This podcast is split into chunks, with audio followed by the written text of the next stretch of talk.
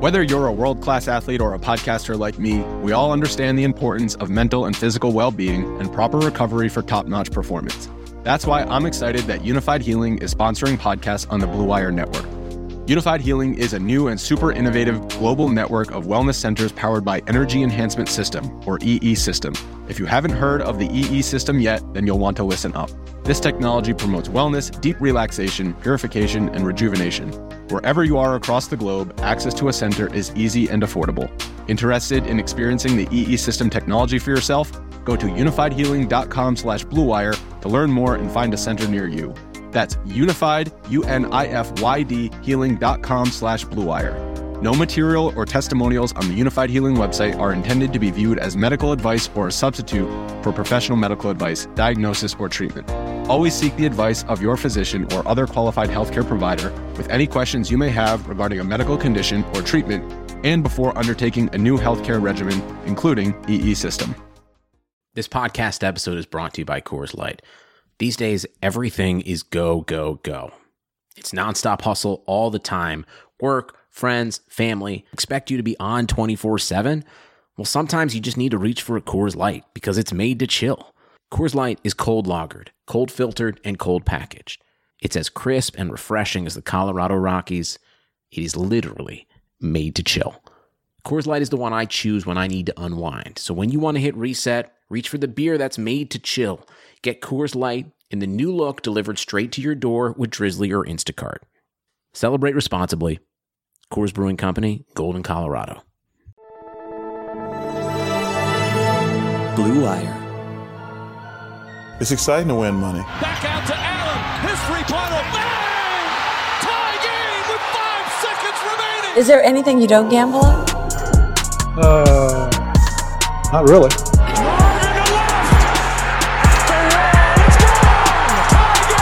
Gambling gods, fickle bunch. Oh yeah. So easily offended. Gambling's not your problem. You're just an idiot.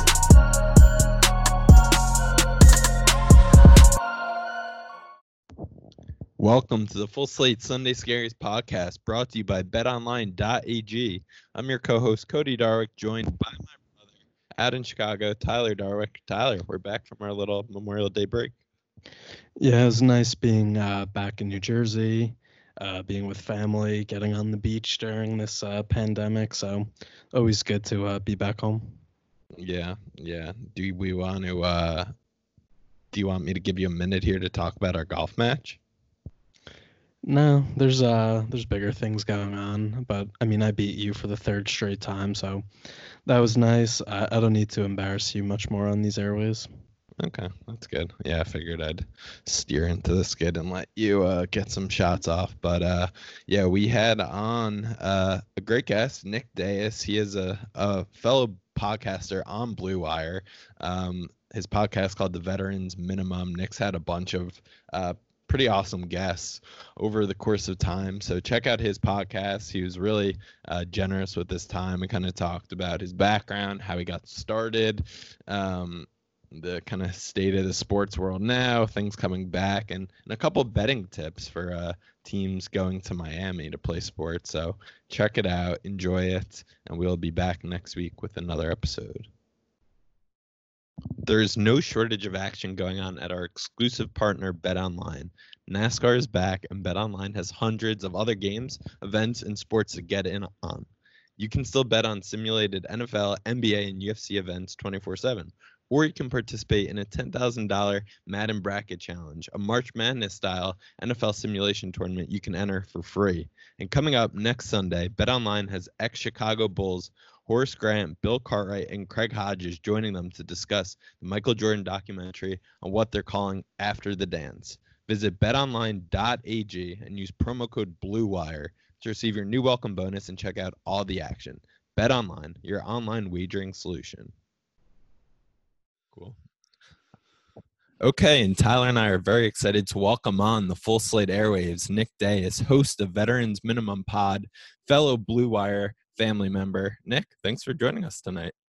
Guys, it's a pleasure. I've been uh, I've been following some of your stuff since I connected with Blue Wire, and listen, I mean this with the utmost respect. You guys are pieces of shit like I am because all my friends say if you're into betting, you're a piece of shit. So I always welcome my kind of folks with open arms. Yeah, we we appreciate that kind of flattery, Nick, and totally understand what you mean there. Um, but you've you've got a lot of cool stuff going on with your podcast, and I think just to start here, a little background on yourself and how you got into this podcasting world. Yeah, so I've been um I've been doing a podcast. I've been doing Veterans Minimum since August of 2015. Uh, just always been a hardcore sports fan and just wanted to start something. I had a couple of buddies of mine. We put it together and it just started to take off. It was doing really, really well. And then from there, a year later, I started my own sports betting show, which was kind of diving into games and giving picks, but more so giving you the information. And then from there, you do what you please because as I'm sure you guys know, trying to be perfect in an imperfect world like sports betting, it could get really, really crazy on the internet. So what I always prided myself on doing is I'll tell you where the money is coming in from. Uh, I'll tell you who the the pros and the Joes are betting, and you could tell based on like line movement and whatnot. And it was a really good show. I did that for about three years. I also did a wrestling show too. And then over time, I just I felt like I was spreading myself too like too wide, you know, like I was mm-hmm. in so many different ventures and then I kind of just narrowed down to VM and the show's been doing really well. It's very laid back. I rarely prepare notes because I like the authentic reaction and responses from my guests. And it's doing well, man. I can't complain. It's life is good as Future and Drake say. good to hear. So during this sports shutdown we've been having over the past few months, how have you kind of in you know in the media? I'd say we're all in the media under the Blue Wire name. How have you kind of tried to put out content and keep you know original stuff coming out when we don't have live games to talk about? I got really lucky because every March we would always do a specific series on the VM airways. So last year we did a series called top 25 under 25. So it was the best 25 athletes, in our opinion, in team sports that were under the age of 25. And it went into Christian Pulisic in soccer, Mbappe for PSG. And then you would have like Pat Mahomes and you would have Giannis and you have all these other names. And it was a really cool segment. And then the year before that, we did another series too. So I had this thing already mapped out from about December of the top QBs of the 2000s. So that covered the first five weeks of quarantine. And yeah, has it sucked not having live sports? Absolutely, especially when you're a sports show. But it's been really easy because I just like to talk and I feel as if I also like the storytelling aspect of it. I guess that's why I'm a wrestling fan. But if I could just have a conversation with someone, and sure, sports is at its core, but you know, how you got into it, your upbringing, some interests that you might have outside of what you're known as. I recently had uh, another fellow Blue Wire uh, family member, Chris Van Vliet, on my show, and people were surprised that he's into fishing and he has all these other interests and he's moved countless times to pursue his goals and and this journey that he's on. So it's like I like to ask questions that I would be interested in learning from my guests because I think everyone has a story. Mm-hmm. And so I think it's interesting that you said you started the pod in 2015, which I feel like the last three or so years. I mean, the podcast world, there's just a massive influx, right? Like Tyler and I started this about a year and a half ago. Um, we've seen what's going on with The Ringer being acquired, Joe Rogan, um, all all these major moves in the podcast game. What has kind of kept you? Like, can you talk about having being on year five of podcasts? Like, how has your show evolved and did you think initially when you started it that you'd still be interested in doing it uh, this far along? Yeah, yeah, definitely thought that I'd be doing it this far along. Um, you know, I'm I just turned 29 in March. At uh 26, I decided to put braces on, and you know, it was pretty awkward being a 27 year old dude with braces on. Let's like let's just be honest about it, you know. But it was something that I wanted to do because it was something I was insecure about right? I had baby teeth and it was like super obvious that I had baby teeth and I just wasn't comfortable in front of a camera. and I always get feedback that people like my voice, which is weird to me because like, you know, it's your voice, right? You don't, Mhm. don't Everyone expect- hates their own voice. yeah, exactly. But people liked it and they liked uh, my personality and my opinions. And that's really what all sports talk really is, right? You have an opinion and you like to voice it. And if you put facts behind it and and stand your ground and defend them, then you can create something. So the long term aspect of it, I just saw how it was evolving, right?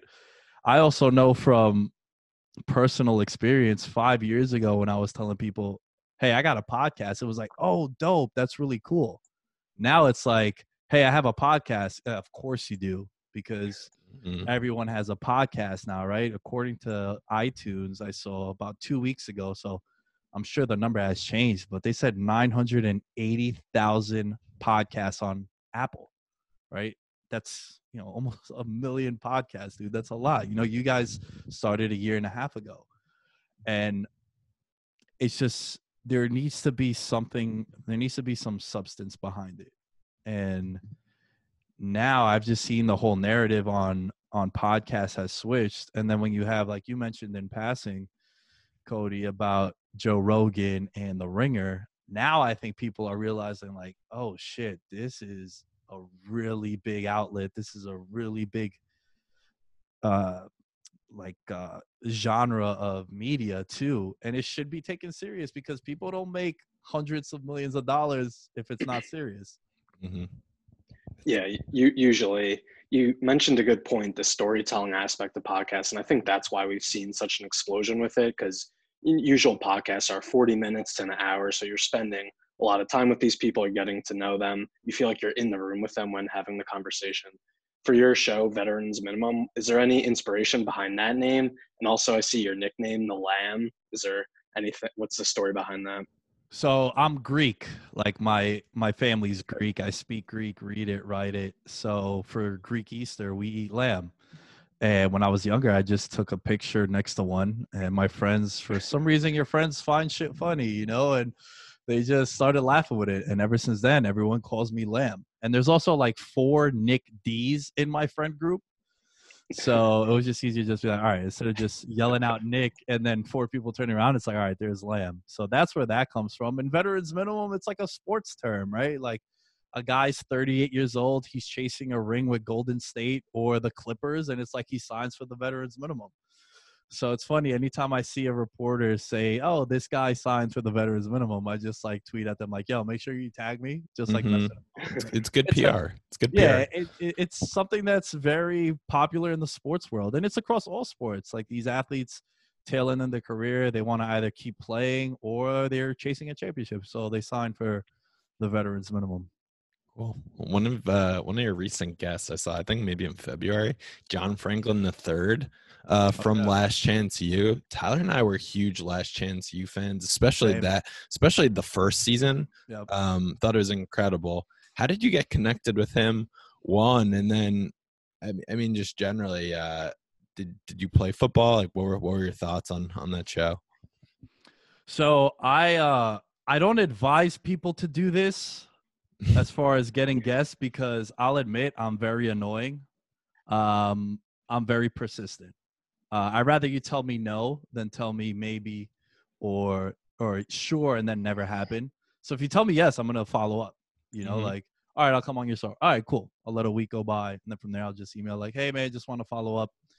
Uh, that's usually how I go about getting my guests. Now with John Franklin the third, my buddy Alan, who's my co-host on VM during the football season, he's worked for SB Nation. He's a co-host on the Falcoholic. It's a Atlanta Falcons uh, podcast. He has done the whole journalism and sports media circuit, so he's very well connected with a lot of names. And he just knows John Franklin III's agent and that's how we were able to get him on. That's how we also got. I've had uh, Ariel Helwani on also, and uh, him and Alan have worked together in the past before he joined ESPN. So, yeah, to answer that initial question, how I got him on, that's usually how I go about getting my guests. I'm not. I'm not ashamed to put myself out there to get. I guess attention. I've tweeted at Gary Vee like 190 days in a row trying I to get him to see Twitter. me. Like it's something I just copy and paste. Shh, don't tell anyone over and over, and I just change the number. But yeah, man, like I've I've quit so many times in the past on things, and now it's like the one thing that really keeps me going, and I'm really happy about. So I want people to know I think my show is good. The feedback on the show is good. I know the work I put into it, so I know I'm not lying to myself about it, and I want people to know it. Did you uh did you happen to watch the Hard Knocks season when Ollie was on the Raiders when he got sent home after a day? Yeah, yeah, that was I- that was I- heartbreaking. That was tough. Yeah, Just to continue tough, down the man. last chance, you wormhole real quick. Yeah, yeah, that was tough. But also, um, I didn't answer your second question about me playing football. I grew up uh, playing a lot of sports, dude. Um, the the biggest mistake I think I ever made was quitting soccer. I quit soccer when I was 16, and I was actually like really good. I was on uh, travel teams. We went to Europe and played. I got scouted by a couple teams out in England when I was young. Um, but then I just like I always say soccer is my first love, but football is my passion. And then I played high school football. The background from soccer got me to kick at Buffalo State for a year. And then I kind of just like gave up on playing football because I went from being a quarterback to a kicker and like kicking sucks, dude. Mm-hmm. Kicking is is like not fun. It's very boring. You're not in the practices at all, really. You're off to the side like a cast off, and then they'll call you to like do some extra points or field goals. You're basically just kicking into a net. So I've had a, a sports background. I played baseball, soccer. I just started doing jujitsu for four months now, and that's the new thing that I'm like super passionate about. So I'd say I'm fairly active and and and big on like playing sports as well. Jack of all trades. Yeah, a little bit Swiss Army knife, you know. Yeah, sorry, I I uh, lost connection there for a sec, but I'm back. Um, you mentioned before we jumped on that you follow everything, you bet everything as far as sports, and you've been tweeting a lot about UFC gambling. Cody and myself haven't gotten into that yet, so could you give some advice for us and any first-time UFC gamblers on what to look for, where there's value, and uh, everything going on there? I don't want to say it's easy to bet on because nothing is easy to bet on. I took But- to, to interrupt you, Nick, real quick. I bet on Woodley last night, and that was that was a poor decision. I was just tailing uh, the guy uh, Harry again uh, on Twitter, cousin Sal's buddy. That was a Oh mistake. yeah. so my first UFC betting experience, I was like, mm, okay, I can only go up from here. So I'm I would say of all the sports, that's the one that I've gotten it's the newest sport that I've got into in betting. And I've started betting on UFC back in 2016, 2017, around there, because one of my good friends from my neighborhood in Queens, Jared Gordon, fights in the UFC. So obviously, when you have a friend who makes it to the big dance and you're a degenerate, you're gonna bet on him, but you're not gonna tell him because that's a lot of pressure. So my friends and I went and we bet on him his first fight. He was like a minus 120 favorite. Um, very unknown because the one thing that's very difficult with the UFC is there's a lot of guys that make their debuts, and I think that's the hardest fight to try to identify and have a feeling on what you're gonna see because it's hard, man. Like there's levels to this. And you could be undefeated on the regional circuit and then you come in the UFC and before you know it, you're 0 and 2 and then you're back on the regional scene. So I started betting it back in 2016, 2017. There's a lot of big favorites in the UFC. You'll see a lot of minus 400s, minus 800s, like Amanda Nunes fighting next weekend uh, on the pay per view. She's like minus 400. Uh, I don't want to call it a lock, but I'll be shocked, shocked if she doesn't come out victorious in that or even finishes that fight early. With big favorites, I think there's a lot of value in big favorites more so than any other sport because of the way they could finish fights. So, in terms of like up and coming fighters that are entering UFC or on the rise, any names that if if we're gonna get in, like this is the guy to tail, and this is a fun one to get involved with. Any any thoughts there? So there's actually a guy that's fighting this weekend. Um, I bet him on his four fight winning streak. His name is Sandhagen. He fights in the 135 division. Um, very lengthy, very big for that division. It's essentially a pick'em fight. He's fighting uh, Aljamain Sterling this weekend. That's a guy I would definitely keep my eye on. I think he's a dark horse in that division. Uh, I was all over Gaethje. I know I'm going back a little bit. You know, he just fought Tony Ferguson, but Gaethje's been a wild card, and you could tell because the popular term that's thrown around in the UFC is styles make fights, and Gaethje. People don't know he's an All American wrestler, but he's never attempted a takedown in the UFC. And if you're tuning in with someone for the first time to watch the UFC and you show them Justin Gaethje, they'd be like, "Dude, what are you talking about? He's not a wrestler. All he does is brawl." But with with the with the Tony fight, it's like you're able to see the the come up of certain guys. And Tony Ferguson, 36 years old, 37 years old, he did that that mock weight cut a couple weeks before. Every fighter you ever talk to, they hate weight cutting.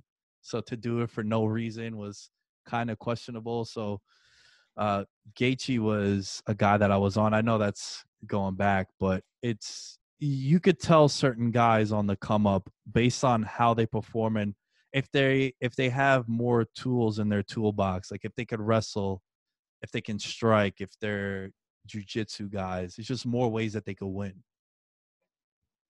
Got it. Make sure to uh, follow all those guys as we go on, and hopefully, you know, start to get some other sports back. We had Bundesliga going on. Um, it looks like the NBA is going to reach some sort of decision this week, hopefully on their return to play. As we look towards the NBA most likely coming back, are you going to be hesitant to bet given these guys haven't been playing, or is there anything you think in your head that is going to be a certain advantage for certain teams? Yeah, I'm definitely going to be hesitant. Look, these dudes haven't played they haven't played basketball in in months.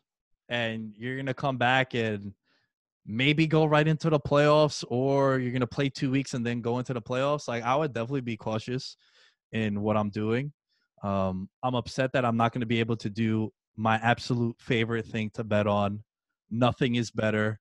Uh, it's the closest thing to a sure thing in sports betting, and it's anytime a team is down 0-2 in a best of seven and they come back home for game three, you bet them in the first half, and it Mm-hmm. dude. Last year, the only time it didn't happen, the Pistons played the Bucks and like Blake Griffin didn't even play, so I didn't even bet that.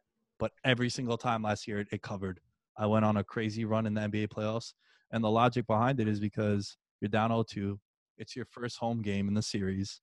Your team is fired up. You can't go down 3-0 because you're not going to come back from it. Your crowd is still engaged because, hey man, this might be the one that we could win. And that first half is really where you could catch the team. So it's it's a trend to uh, I think OddsShark said it's like 69% over the last 15 years. And you guys know as as betting, uh, if I knew I could pick 69% every year in football, I wouldn't be flipping eggs for a reason uh, for a living. yeah, where, where, where, where do, yeah, where do I need to wire my money? yeah, Um, exactly. Take all my money. So uh, I'm definitely to answer your question, Tyler. Man, I'm definitely gonna be a little hesitant because, look, dude, you can you can take all the jump shot videos you want, and you can do all these drills when it's gut check time and and it's an actual game. You know, game shape. You always hear game shape be brought up. Also, now there's not going to be anyone in the crowd. So, is there Yeah. even a can you even handicap a home court advantage for someone? You can't. Yeah, w- I was Yeah. gonna. What are your thoughts on?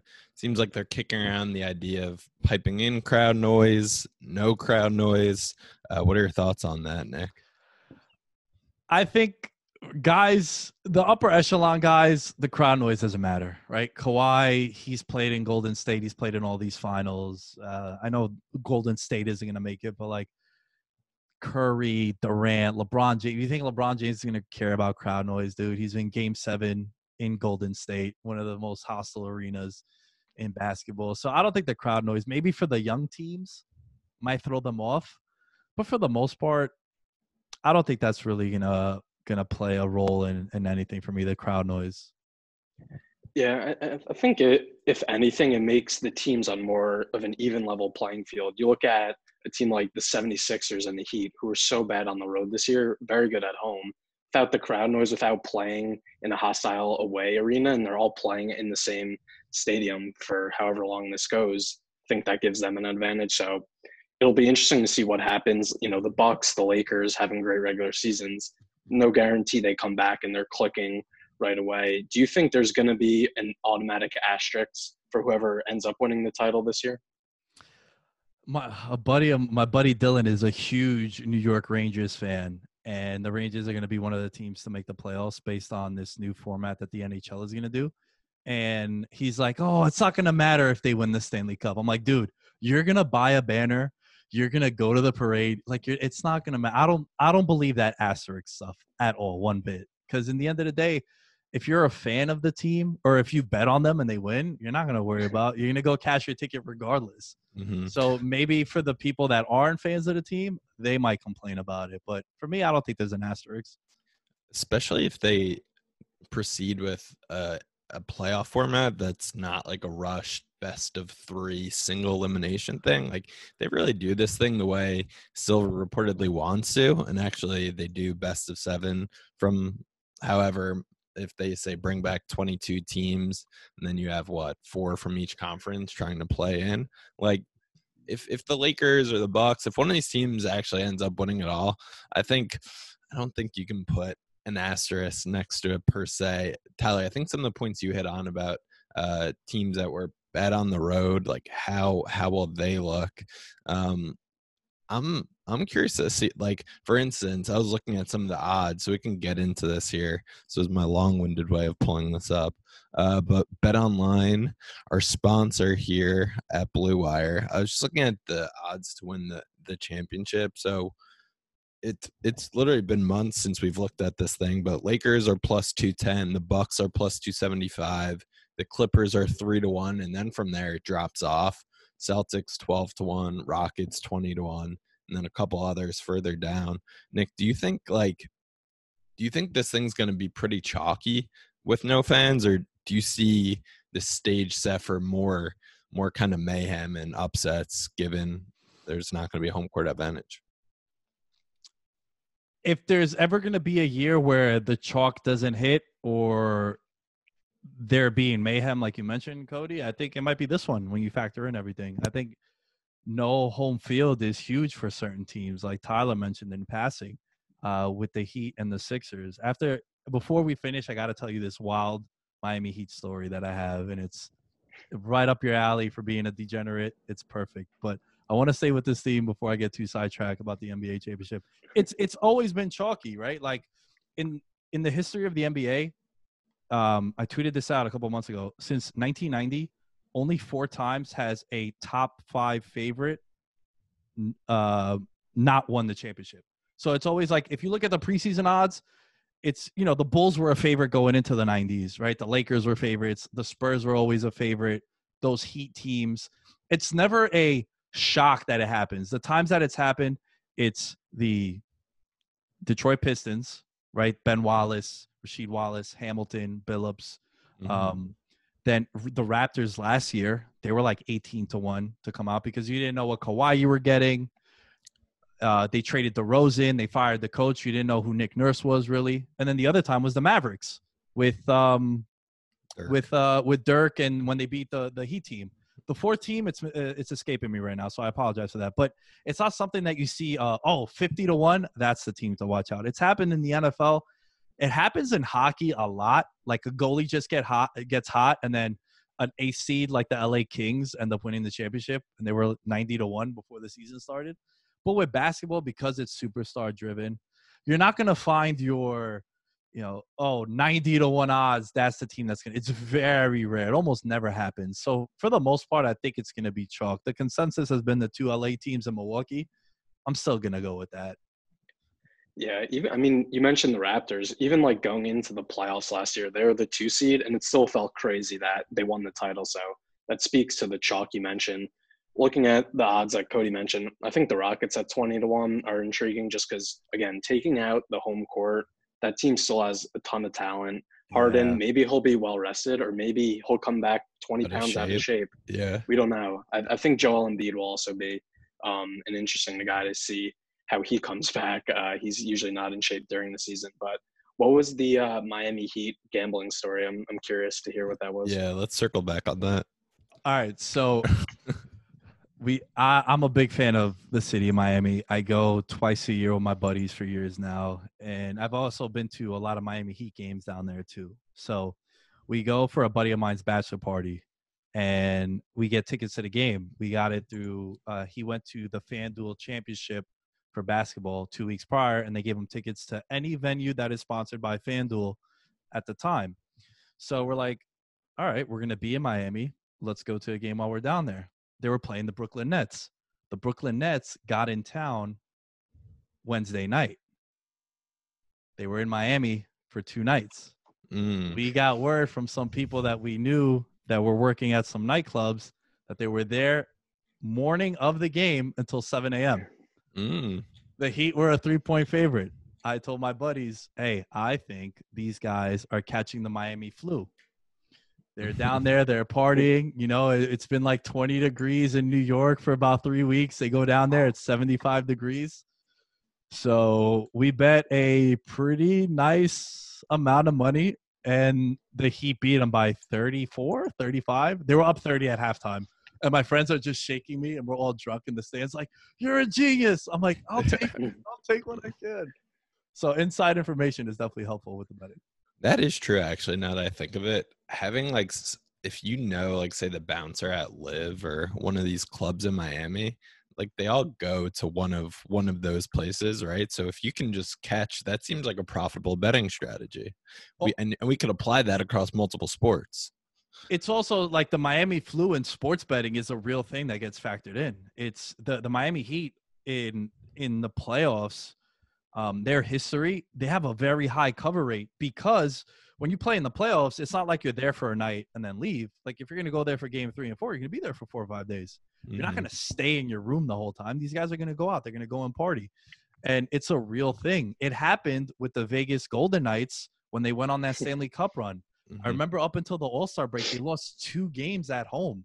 It's like, yeah, dude, if you're going to go, it was the first time we ever saw a professional team in Vegas, right? And these teams are going in there. They're not going to, they're going to be in Vegas. They're not going to stay and hit curfew. Like these guys are going to go out. And that's what was happening. And the Golden Knights, they went all the way to the Stanley Cup finals Mhm. and that that that stuff is real man those big cities party cities uh toronto also they've said that that has a big home field advantage for whether it's the maple leafs or the raptors. Um i would mention new york but the knicks have sucked my entire life so i don't even want to mention them. Yeah. but that's a that's a real thing man the the whole it's it's a weird thing to say because you think professional athletes and you know they're by the book. But man in the end of the day they're these rich dudes that like to have fun and if you're going to be in a city like that you're going to go out. So just something to consider i always do Yeah. That that is Yeah. going to be something to monitor, right? With the Raiders, uh, this upcoming oh NFL yes season, that's right? right, If if the NFL one starts on time, but two, if they have fans in the stands at all, or I mean, generally stuff's open in Vegas, like especially these guys that say are maybe cooped up in in a city that's still on lockdown. That's something to follow, I think. and even even in the east coast teams for the most part their travel day is oftentimes thursday nights or friday mornings when they're going to the west coast Yeah. So you figure if you're the New York Giants and you play, I don't believe they play in Vegas this year, but let's just use them as an example because I'm a Giants fan. Say they go out to Vegas and they're there Friday morning. They got Friday night and Saturday in Vegas. Who knows what could happen? I think that's going to be. I I forgot about that, Cody, about them being in in Vegas, dude. Yeah, I think Yeah. we just gave all of our listeners a very uh, profitable strategy. I'm sure Vegas isn't weighing this at all either, and I'm talking about the bookmakers. So we're ahead. it's of it. it's it's something it's something new, right? Like we don't know how much of a factor it's going to be. So there might be an edge to taking the Raiders early on in this in this season. Mhm. Yeah, it'll- it'll definitely be interesting to watch. I remember the Miami, going back to the Miami flu, they played the 76ers, who I- we talked about awful on the road. And that was like around the Super Bowl, and they were in Miami, and it's just all those combination of things. The Sixers ended up losing that game by 30. So I remember that. You mentioned you're a New York Giants fan. So where are you? Where are you on the Daniel Jones, uh, you know, I guess spectrum? And also, what do you think of Eli joining Twitter uh, last week? Oh, that was funny. He seemed like such an uh, uh, old pops that just got on social media the way he was tweeting. I like I like Daniel Jones, man. I, would like him more if he didn't turn the ball over three times a game. That'd be fantastic. But I think it's the first time in 15 years that I've seen a quarterback that fits the time. And what I mean by that now is if you're not a mobile quarterback, and you don't need to be Lamar Jackson because that's a rare breed, but you need to be able to pick up a third and six with your legs. And Daniel Jones, only Lamar Jackson had a higher yards per carry than him last year as quarterbacks and that's factoring in Russell Wilson also, who likes to run, and some of the other guys in the league that like to move around. Cam Newton before he got hurt. So I like Daniel Jones. I think the, the Giants, their season could go one of two ways. They could completely tank, which is what I'm leaning towards because there's so many question marks. Um, or you always see that jump from a team who goes from worst to first or makes uh, a playoff push, right? The Niners last year were 7 to 1 to win their division. I actually bet them at FanDuel. That was one of the only bets prop bet. I'm a big prop bet guy. I don't know how you guys feel about that. I love props, dude. Mm-hmm. And that was one of them that I I nailed on 7 to 1 for them to win the NFC West. So I think the Giants are in that it wouldn't surprise me if they go 11 and 5. I think that's it could play out one of two ways with them. I'm just curious to see Joe Judge in year one as a head coach. Like that that hire to me was so out of left field. And the thing, so one, they bring in they bring in Joe Judge. They hired Jason Garrett as offense coordinator, which just has a ton of comedic value. Uh, to Tyler and I, we're 49ers fans, so just mm-hmm. growing up, the way the Eli and you guys beat us uh, in in this Giants' second Super Bowl run. That that always stings. Um, so they bring in Jason Garrett, which has a ton of comedic value, but they also have Freddie Kitchens on this coaching staff. Yeah. Like th- this is going to be a wild room of just head coaches in one place. Um, so we'll see how that goes. Well, I think it's important to remember that the Cowboys' offense was not the issue. Um, they were first in DVOA. They were second, I believe, in, in, in yards. And I know, look, yards is a little misleading because there were some games where they're down thirty nothing, and obviously you're to pass them behind. But their offense wasn't the issue. I think with Jason Garrett, he was there for a long time. Ultimately, didn't win. Uh, it's it's rare to see a coach like John Harbaugh be there for so long. Bill Belichick, that's a rare breed. Let's not even mention him. But like even Andy Reid, eventually his message just grew old in Philadelphia and they had to get rid of him. So I think Jason Garrett might be one of those guys who, when the Giants signed Pat Shurmur, I was devastated. I'm like, dude, this guy is a fantastic Robin. He can't be Batman. And that's how I think Jason Garrett's going to be. I think he's a great sidekick. And if he's your offensive coordinator, I don't think it's going to be as crazy. Sure, comedic value, obviously. He's the clapper, right? Mm-hmm. He's he's the former Cowboys head coach. But I think as an offensive coordinator, uh, I'm kind of optimistic with him. Yeah, I think that's a good analogy you made. He, he could be a Robin. He was originally the offensive coordinator for the Cowboys like a decade ago, and they were pretty good then. So maybe not giving him all the responsibility, he will get better. Um, you mentioned before we started also that you know you're you're a Mets fan. You don't follow the MLB, and I think you're kind of a good test case, I guess, for the MLB is having a lot of issues right now with getting the players and the owners on the same page. And if they don't have a season, a lot of casual fans or maybe people like yourself who just follow their team are going to drop off. Do you think the MLB has a chance of getting its shit together? And what what do you think the lasting impact if they're not able to get a season going would be? Oh, it'd be devastating, especially when your sport's been on the decline for all these years. Look, it's it has one of the worst um, they post some of the worst numbers in the 18 to 30 demographic. It's if you guys have gone to a baseball game recently, everyone's on their phone. It's too slow. You all the complaints are the same. And I think with baseball, it'll be a huge mistake if they don't play a season because dude, we're such a in the moment society. We care about things that are happening now. And if baseball disappears, some of my buddies that are big in hockey think that they haven't bounced back since the lockout that they had in the early 2000s and that's been 15 years ago, right? So I think the worst thing that could happen to MLB is to not have a season. So they need to agree on on something. But as you guys know, man, anytime money is involved, it's it's not easy to negotiate, no matter what it is. Yeah, it's it's certainly a situation where I think they're at real risk in an already declining sport, like you said, of just Yep.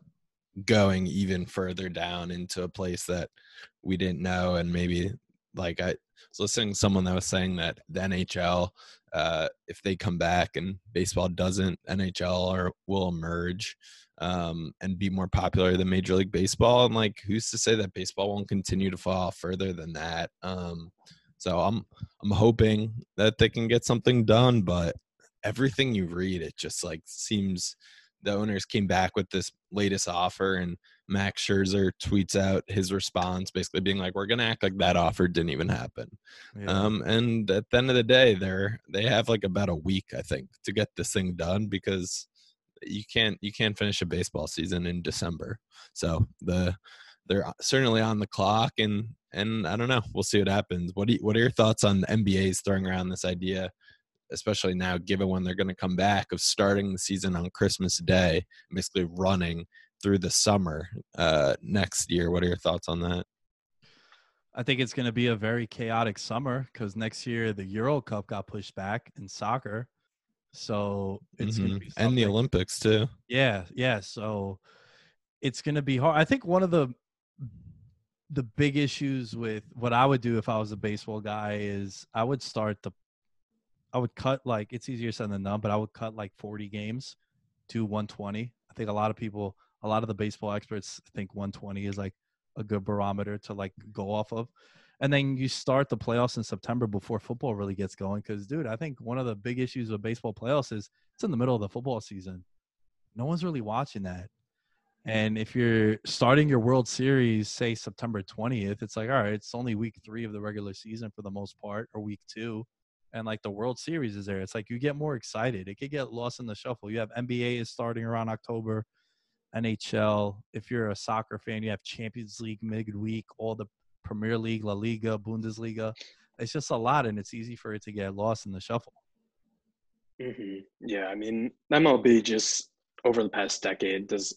You look at the NBA with social media, the NFL is a giant. The MLB just has not been on that par. And you mentioned, you know, 18 to 30, that's a demographic you're trying to cover. Say the Yeah. majority of those people are following NBA, NFL, and probably I feel like soccer is rising up too. And the NHL, you know, they threw out the plan and it seems like they've that agreed upon. They still have to work out some things, but if the NHL is able to be the first professional sport that's back, you're capturing everyone who's been desperate to watch that. So for Cody and myself, who aren't really NHL fans, that starts up before anything else. We'll be watching it because we just want to see something. So the MLB has its time now to maybe be the first sport back, but it, there's just so much tension and a lot of history of those sides not agreeing on anything that I'm in the camp where I, I think they're done for this year. And some owners are saying they don't even care um, if there isn't a season, which I think is a very short-sighted uh, view on it. And it's it's crazy that the owners essentially since there's no uh, salary cap like it's not public how much how much money all these owners and teams make which is different than every other sport. So it's like you're negotiating with someone telling you oh here's here's the percentage split we can do but like you don't know what number you're splitting. So it's kind of like a crazy place to be negotiating from you guys kind of touched on it how important it would be for the NHL to be able to capture new fans. Think about how well the UFC has done the last couple of weeks. Mhm. I know people that have never that hate the UFC because it, you know it's a it's a barbaric sport, right? It's they're against the whole cage fighting thing, right? There's a negative stigma to it, but they tuned in because, like you said, Tyler, we haven't had sports in so long, and like everyone's thirsty for this and it did great. And I actually thought with no audience, it did tremendous. It was it was cool, mm-hmm. and it was dope to hear the punches and the kicks and and the grappling exchanges also. And being the only show in town, they got some good numbers from if even if you put it up against like past events, it did really really well for them, and they got more eyes on their product. Yeah, especially you look at it too from the betting side of things. The UFC, I think 249 for some books they're saying it was uh, a book out in New Jersey said it was basically larger than any betting of any like regular season NFL game they had seen and we all know NFL's king which is wild and even last week the match with Tiger and Phil Mhm. DraftKings said that was their most bet golf event ever. Um, so the sport, and that was a an exhibition. Um, so we'll see. Hopefully, some of these leagues come back sooner rather than later, so us sports guys have a little more uh, stuff to talk about. But Nick, this has been great. You've been really generous with your time. Uh, where can our listeners follow you and Veterans Minimum uh, on social and give all your plugs, man? I appreciate it, guys. Anytime. Uh, sports betting is the one thing I could talk about for hours. You want to do another 20 podcasts, just let me know. uh, at the Lamb Show on all social media outlets Instagram, Twitter, Twitch, Facebook, LinkedIn, and I'm everywhere. Um, you're not you're not gonna not see me, is what I like to say. So at, at the Lamb Show and at Veterans Minimum, man, is a podcast. You get a little bit of everything over there. Hey, this is Megan Rapinoe. And I'm Sue Bird. We've decided to turn our crazy IG live show into a podcast for your listening pleasure. Enjoy the show. A touch more. New episodes of A Touch More drop Tuesday only on the Blue Wire Podcast Network. Be sure to subscribe to the show on Spotify, Apple, or anywhere else you listen to podcasts.